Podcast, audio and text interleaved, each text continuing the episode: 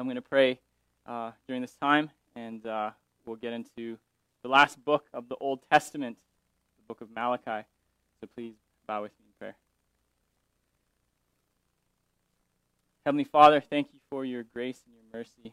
Thank you for giving us life and for bringing us here. Uh, wherever we find ourselves, Father, whether we have uh, health problems, um, family issues, financial struggles, would we find our foundation and our meaning and identity in you? And for those who are listening, Father, if they do not know you, I ask that you would open their hearts and they would see your word as beautiful, that they'd want to follow you, that they would adore you, and that we would share about your good news. So, Father, give me your words to speak as we go through the book of Malachi. So thankful for your word. May it transform my heart, my family, this church, for those listening, to your glory and for our joy, we pray. Amen. In 1962, there were two American scientists, David Bernays and Charles Sawyer. They went for a hike in a mountain range in Peru. And they had reported seeing this giant rock, a giant piece of cliff that was a bit compromised by the melting ice below. And they thought, if this falls, it's going to destroy this village of about 20, over 20,000 people below. And so, uh, according to Charles Sawyer, when this was reported to the Express newspaper at the time in the September 27th issue, the government actually ordered them to retract their statement. It was causing a panic, and anyone who was to speak of this rock and this cliff falling, um, they were actually forcibly prevented to stop speaking. Eight years later, in 1970, the glacial ice did melt, and this cliff destroyed this village in Peru. 20,000 people were killed, and only 400 survived. In this image you see behind me, if you're listening to the podcast, you're just going to have to use your imagination here.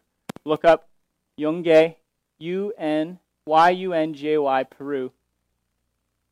In the highlighted part there, that's where the avalanche traveled from miles and destroyed this village.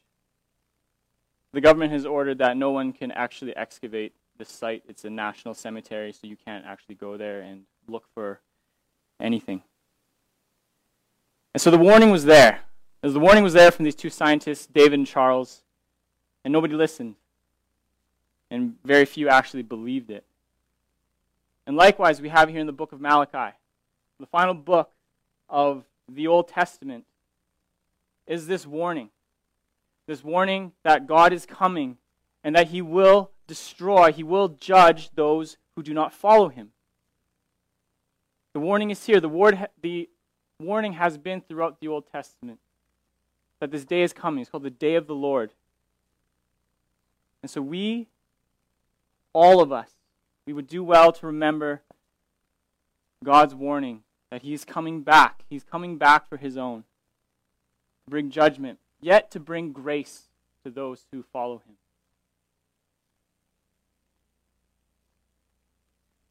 The book of Malachi is written about 460 years before the birth of Jesus Christ. And Malachi kind of looks like Malachi. I actually heard that joke for the first time from someone in this church. I don't know if you call him the Italian prophet. It looks like the word Malachi. It's not Malachi, it's Malachi is Malachi. And his name in Hebrew means my messenger or God's messenger. And so he has this message. And he writes this very short book four chapters, final book of the Old Testament. And the way it's set up is they're called disputations. So there's these disputes. So God, God says to his people. So if you flip to uh, Malachi chapter one, verse one, I won't have it up on the screen. God says, I have, I have loved you. my people. I have loved you like a like he's he's talking to his people as like a father. I have loved you. And the people respond, "How have you loved me?" And God responds in by saying, "Well, I showed you in this way." Like a father question or a son questioning the father's love, like the father saying, I, I have loved you. And the child saying, But how? So there's six of these disputations. God says, I've done this for you. And the people moan and groan and whine. And then God responds. And does this six times. So there's these six disputations. In chapter 2, verse 6, God says, in another disputation, God says something. You have shown contempt for my name. But you ask, so the people respond, How have we ever shown contempt for your name? In verse 7, it says, You have shown contempt by offering defiled sacrifices on my altar. So when the people to worship God, they're to, they're to bring their best, their best animals, perfect. But they're bringing these broken, these, these diseased, these crippled animals before God. And God is saying, You've shown contempt for my name. You have not worshiped me properly. And the people are saying, How? What are you talking about, God? We've never done this. We've done nothing but do good things for you. And God says, Will you bring me defiled sacrifices? So that's how the book of Malachi is kind of set up these six disputations one, two, three, four, five, six. And it's this continual pattern that you get throughout the Old Testament. The first part of the Bible, the Old Testament. It's this continual pattern of God blessing his people, God bringing good things like the universe into existence, like people into existence, like air, like food, like all these good things. God blesses, is the first part of the pattern. The second part of the pattern is his people rebel. God blesses, people rebel. God blesses, people rebel. God blesses, people rebel. They think, oh, maybe if we have better kings, we'll do better. They still rebel. Well, maybe if you send these prophets to listen to God, and then they rebel. It's this continual pattern until we get to this final book, Malachi. Malachi is trying to reaffirm God's love for his people, despite their rebellion, despite their continual sin and failure. He continues to love them and to show great grace towards them. This is the story of the Old Testament. This is the story of us. How we continue to fall and make mistakes and rebel against our friends, against our spouse, against our God. God continues to be faithful and have mercy towards us. Yet He's warning us that there is a judgment to come. And if you're on the wrong side of that judgment, there will literally be hell to pay. And so turn with me to Malachi. We're in the last chapter, chapter 4. If you don't have a Bible, we have Bibles in the back as a gift for you. You can follow on the screen or you can just listen. Malachi chapter 4, verse 1. The Lord of heaven's army says, The day of judgment is coming, burning like a furnace. On that day, the arrogant and the wicked will be burned up like straw. They will be consumed, roots, branches, and all.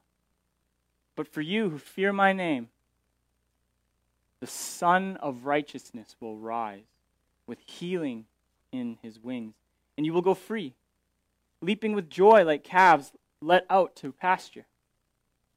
On the day when I act, you will tread upon the wicked as if they were dust under your feet, says the Lord of heaven's armies. We're going to pause here. This is a very short chapter. There's only six verses. We're going to stop here in verse 3 for a second.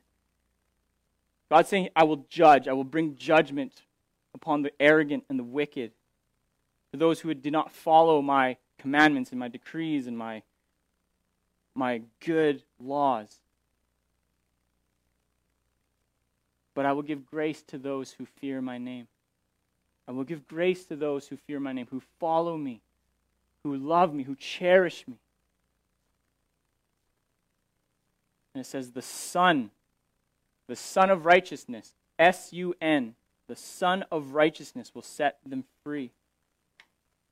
And so in a lot of Old Testament writing, a lot of writing in the Hebrew culture, they use a lot of imagery. And the sun is one of them. And God is compared to the sun in only one spot in the Old Testament. It's Psalm 84, verse 11. It says this For the Lord God is our sun and our shield. He gives us grace and glory. So the sun is this metaphor for protection, for, for blessing, and for healing. And healing includes all sorts of things, not just sickness and tragedy and loss, but this restoration of all of life, this peace, this peace that we have with God, this peace that we have with our neighbors, this peace that we have with our friends. The Hebrew word is shalom, this harmony, this total peace. The Sun of Righteousness, verse 2, will rise with healing in his wings. So that doesn't make a whole lot of sense to us now. We don't speak like that. You know, if I were to come up to you and say, the Sun of Righteousness is upon your life. Well, maybe if you're a Christian, you think, oh, Jesus Christ. But we don't really talk like that to each other. We say, hey, how are you doing? May you be blessed. Back then, they spoke like that. The Sun of Righteousness will rise with healing in his wings. To us, that doesn't really make any sense, but to the original audience there, this is a direct reference to this God, this false God called Ahura Mazda. And it's portrayed as this, this kind of circle and this, these big, like eagle like wings. And this, they thought that this Ahura Mazda would bring protection. And if there was a person placed within this circle, a king or something like that, that this person would have protection from Ahura Mazda. And so that's immediately what they thought when they heard of the Son of Righteousness. They think, they think of this God, but Malachi is saying there's a greater, there's a greater Ahura Mazda that brings protection and healing. I don't know if any of you guys are car fans, but if you see the Mazda logo, the current Mazda logo, it's actually not an M. The idea it's a bird, and it's derived from Ahura Mazda. That's this idea, this superstitious, false idea. So when they were hearing this, they were like, whoa, this is a major god, Ahura Mazda. But you're saying there's a greater one, the Son of Righteousness. And so Malachi continues if you want to avoid judgment, because that day is coming, that day is coming for you and for me. God will come back, and everything we've said and we've done in our life and thought will be judged. This is how we are to continue in God's blessing. Verse 4 Remember to obey the law of Moses, the law of Moses, my servant, all the decrees and regulations that I gave him on Mount Sinai for all Israel. Look, I am sending you the prophet Elijah before the great and dreadful day of the Lord arrives. His preaching will turn the hearts of fathers to children and the hearts of children to their fathers. Otherwise, I will come and strike the land with a curse. On one hand, Malachi is saying judgment is coming. Judgment is coming for each of us. On the flip side of this coin is grace is offered to everybody who hears this message. Grace is offered to anybody who hears this message in two ways. First, in verse 4, remember to obey the law of Moses. These are the commands of God. These are how you are to live right with God and with one another, given to a man named Moses. If you ever heard of the Ten Commandments, this is, this is part of the law of Moses. Do not uh, steal, do not cheat, do not lie, do not have any other gods. All these decrees were given to my servant Moses. And so what Malachi is saying, go back to the Word of God. If you've gone astray, follower of God, go back to the Word of God. If you do not follow God, go to the Word of God, which is available for you. This is the first grace. Remember the law of Moses, the law. That's a huge portion of the Old Testament. the law and the prophets. And so prophets is the second part, the second grace. God promises to send, in verse 5, the prophet Elijah before the great and dreadful day of the Lord arrives. This prophet who will speak on behalf of God, who will give this message of grace to anyone who would receive it. Elijah is coming, this great prophet. These are very important characters, very important figures in the scriptures. Moses represents the law, Elijah represents the prophets. And the book of Malachi, like all of the Old Testament books, from Genesis to Malachi, they point us to a central figure that is beyond Elijah, that is beyond Moses. Remember in verse 2? The Son of Righteousness. The Son of Righteousness will rise with healing in his wings. Malachi is pointing to Jesus Christ. John chapter 1. In the New Testament, verses 4 to 8, it says this In him, in Jesus, in Jesus was life, and that life was the light of men. The light shines in the darkness, and the darkness has not overcome it. There came a man who was sent from God. His name was John. He came as a witness to testify about the light, so that through him everyone might believe. He himself was not the light, but he came to testify about the light. Book of Revelation, the final book of the Bible. Revelation chapter 21, verse 23. And the city has no need of sun or moon. For the glory of God illuminates the city, and the Lamb, and the Lamb is a title for Jesus Christ, is its light. So in John chapter 1, Revelation chapter 21 is referencing Jesus as the primary source of light, echoing the Son of righteousness in Malachi.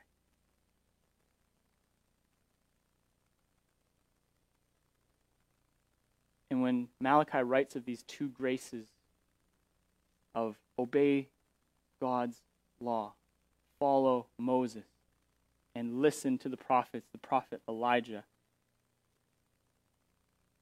I want you to journey with me here and see how amazing, how amazing this teaching is from Malachi. Moses again represents the law. Elijah represents the prophets. Malachi is saying you need to follow and listen to both of these figures.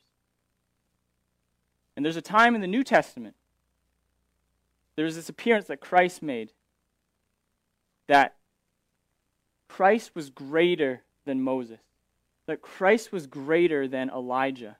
And there was this, this very mysterious and interesting scenario in John chapter 9 where they saw Jesus take a different form and they see the image of Elijah and Moses. John chapter 9, verses 2 to 4. Listen to this. Six days later, Jesus took Peter, James, and John, these are his followers, and led them up to a high mountain to be alone. As the men watched, Jesus' appearance was transformed, and his clothes became dazzling white, far whiter than any earthly bleach could ever make them. Then, then who shows up? as a spirit, as an image. We're not sure what's happening. Then Elijah and Moses appeared and began talking with Jesus. These central figures in Moses and in Elijah. The writer, John, is saying, in this appearance that Jesus had, these two men appeared, Moses and Elijah, Moses representing the law, Elijah representing the prophet, and Jesus Christ in front, signaling, displaying, showing us that Jesus Christ is the fulfillment of the law. Jesus Christ is the fulfillment of all the prophets, and this is who you've been looking for. Jesus Christ is the Son of righteousness. He is the fulfillment of the Old Testament. The Old Testament is a shadow of Jesus Christ. it whispers his name, and we see the reality in Jesus Christ. The context of the Bible is Jesus Christ. All the law, all the prophets, everything that's spoken about is fulfilled completely in Jesus Christ. This is who everyone's been waiting for. This is who the law and the prophets have been speaking about. Luke 24, verse 44. Jesus says, Everything written about me in the law of Moses and the prophets and in the Psalms must be fulfilled. In Jesus' day, they thought Elijah was literally coming back. They're waiting for this, this mighty prophet who spoke on behalf of God, this message of God to come back and restore all things.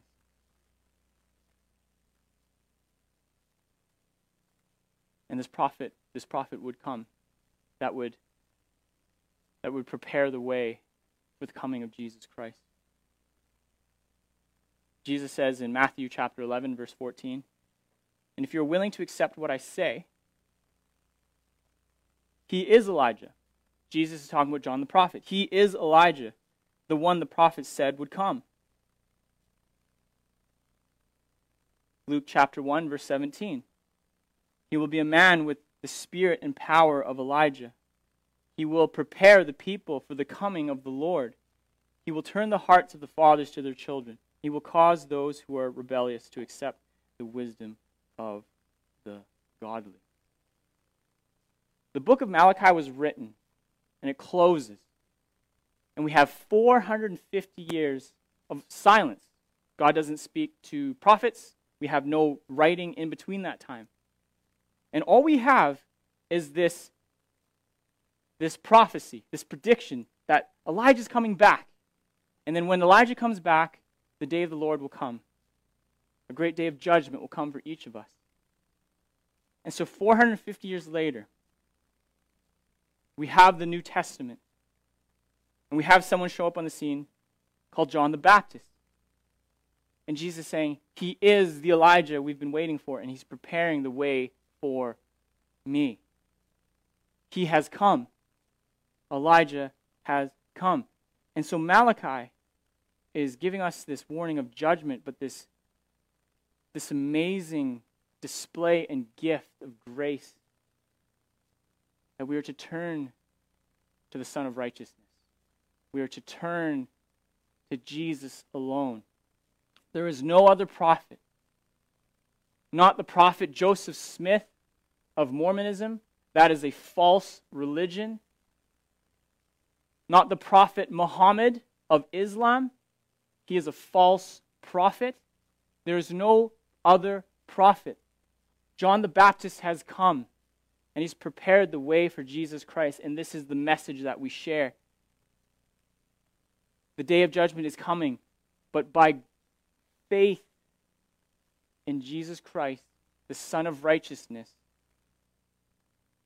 who has absorbed our rebellion and our judgment on the cross 2,000 years ago, he's restored peace for those who believe. He's restored shalom for those who believe.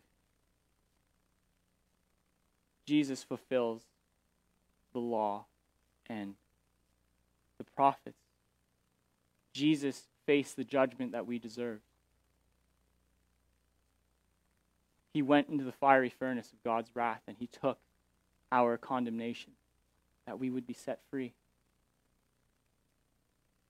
And as we read the Bible, it can seem like such a, an overwhelming and daunting text. And even as you're listening to me, you're thinking, I'm so confused. I'm so confused. But God is not a God of confusion. He's revealed himself in his word, in the Bible. It is a, an amazing gift that we have this book and that we can read it and that I can share it.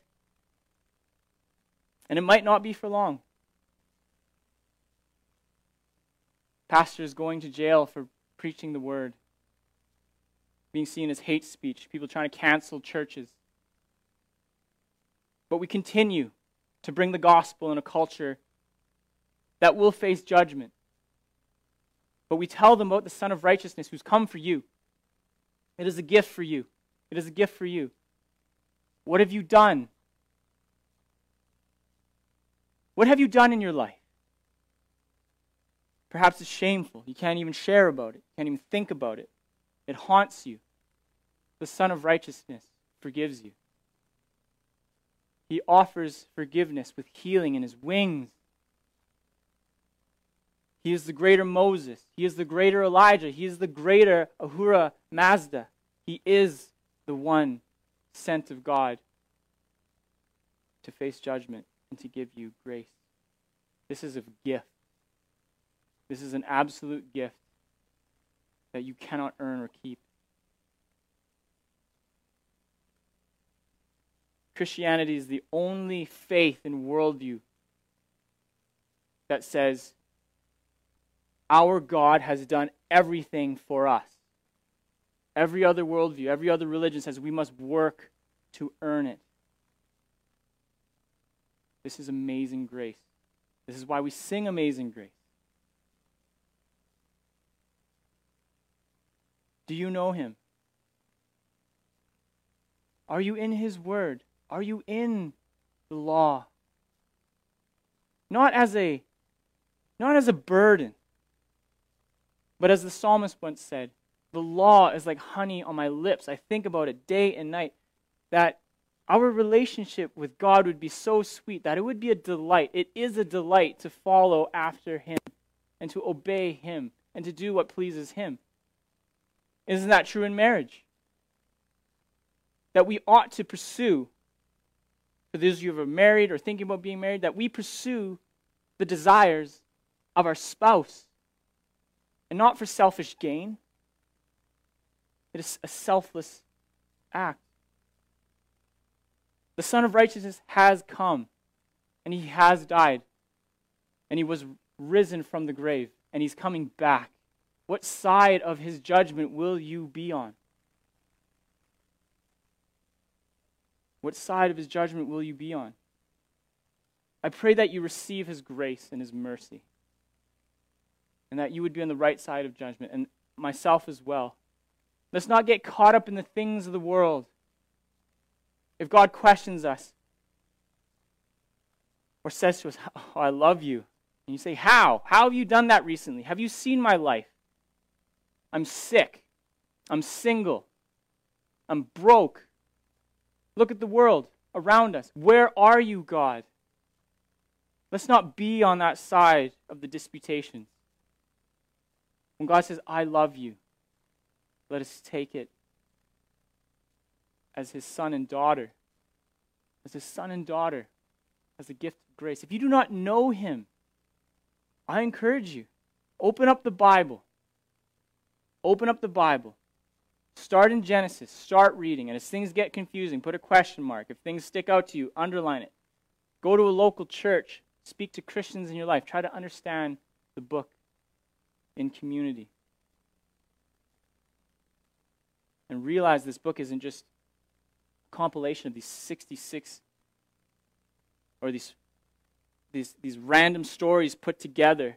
It is one central message of how God blesses and how we rebel, and God will ultimately bless.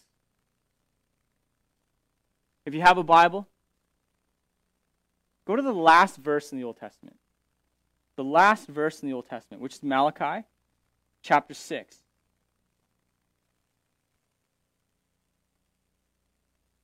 His preaching will turn the hearts of fathers to their children and the hearts of children to their fathers. Otherwise, I will come and strike the land with a curse that is the last word, curse, in the Old Testament. And if you're in that day and age and you're listening to that, it's a bit terrifying. And you're hoping, okay, maybe next week we'll hear something. Maybe next month. Maybe next year. Maybe next decade. No, 450 years of silence, and there's this looming last word from the prophet Malachi from God Curse! Flip to the last word in the New Testament, the book of Revelation, chapter 22. Now, depending on your translation, let's take the sentence as a whole and not literally just the last word. Revelation chapter 22, verse 21.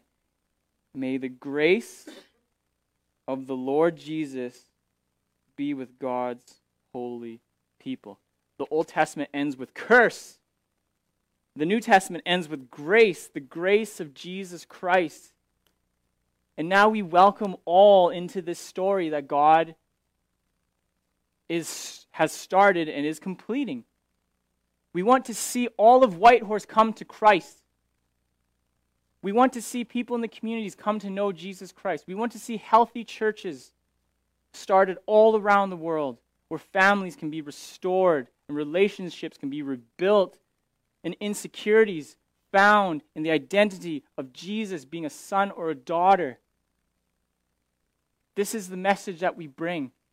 There was this curse, but grace has come and it has a name and it's Jesus Christ. And we go throughout the world sharing this message. And it begins with each of us. Where is your sphere of influence? Find ways, sit down with people, ask them about their life, really listen to their story. Find how the story of the gospel, the good news of Jesus, speaks into that message. People pursue money and wealth. Where will that pursuit lead you? What if you had all the money in the world and you lose soul, your soul? And then you die. What if there's a greater story? What if there's a greater treasure than what this world has to offer? If you're a Christian, we are passing through as messengers. We're ambassadors. Our kingdom is not Whitehorse. Our kingdom is not the Yukon. Our kingdom is not of this world. We are passing through. Our kingdom is of a different origin, of a different king, the Son of righteousness, the fulfillment of the law and the prophets. We must share this news. When was the last time you have sh- you shared this news with somebody who didn't know? What's stopping you? If you're a Christian, there's no judgment there. God's not going to say, You worthless child. No. No, no, no. The grace of Jesus is the message of what he's accomplished, and he will welcome you.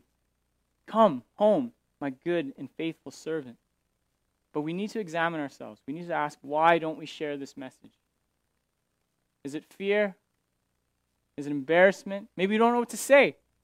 And that's fair. Maybe approach one of the elders and we can walk with you and how you can share this message naturally in people's lives. But there's going to come a confrontation because there is a message of judgment. And people don't want to hear that. People are selfish. I'm selfish. We want, to, we want to be in control of our lives. We want to choose who we want to date. We want to choose what we do with our money. We want to choose where we live. Don't ask me to change the way I think. We're very self centered. We're very hyper individualistic in Canada. That's why we live in silos. We're not really community, we kind of got our own thing going on. But God is building a people, community all around the world, every tongue, tribe, and nation, every background, every intellect, to be a family. And we are a family. We are literally a family with a bond that's greater than blood because the Son of Righteousness has adopted us. Would this message of Malachi rest in your heart? That the day of the Lord, the day of judgment is coming. If you know Him, it's a day to rejoice because we're going to go home to our Heavenly Father. But for those who do not know, it is unspeakably horrible. I know there's pastors who when they talk about hell, when they talk about the fiery furnace that God has prepared, and this is a reality, they can't help but cry. I don't have that type of reality. I know it intellectually, but hell,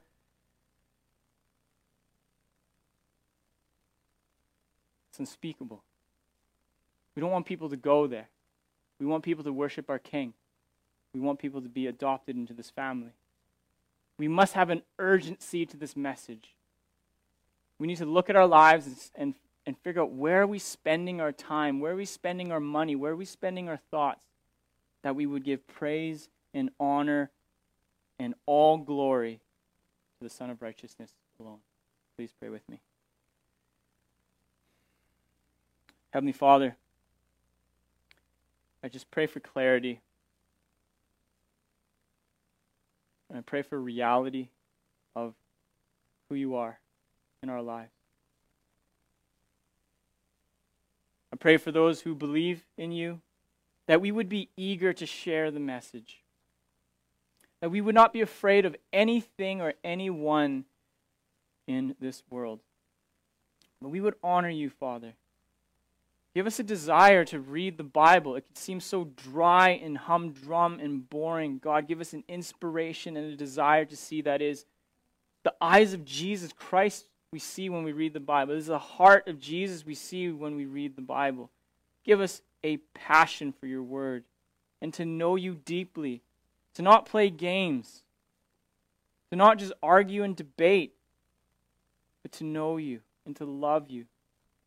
Father, give us a passion to pray, to speak to you, Father. Let us not coast through this life on our own strength, trusting in only what we can do. Would we trust in you entirely? We're grateful for you, O great Sun of righteousness. Thank you for coming. Amen.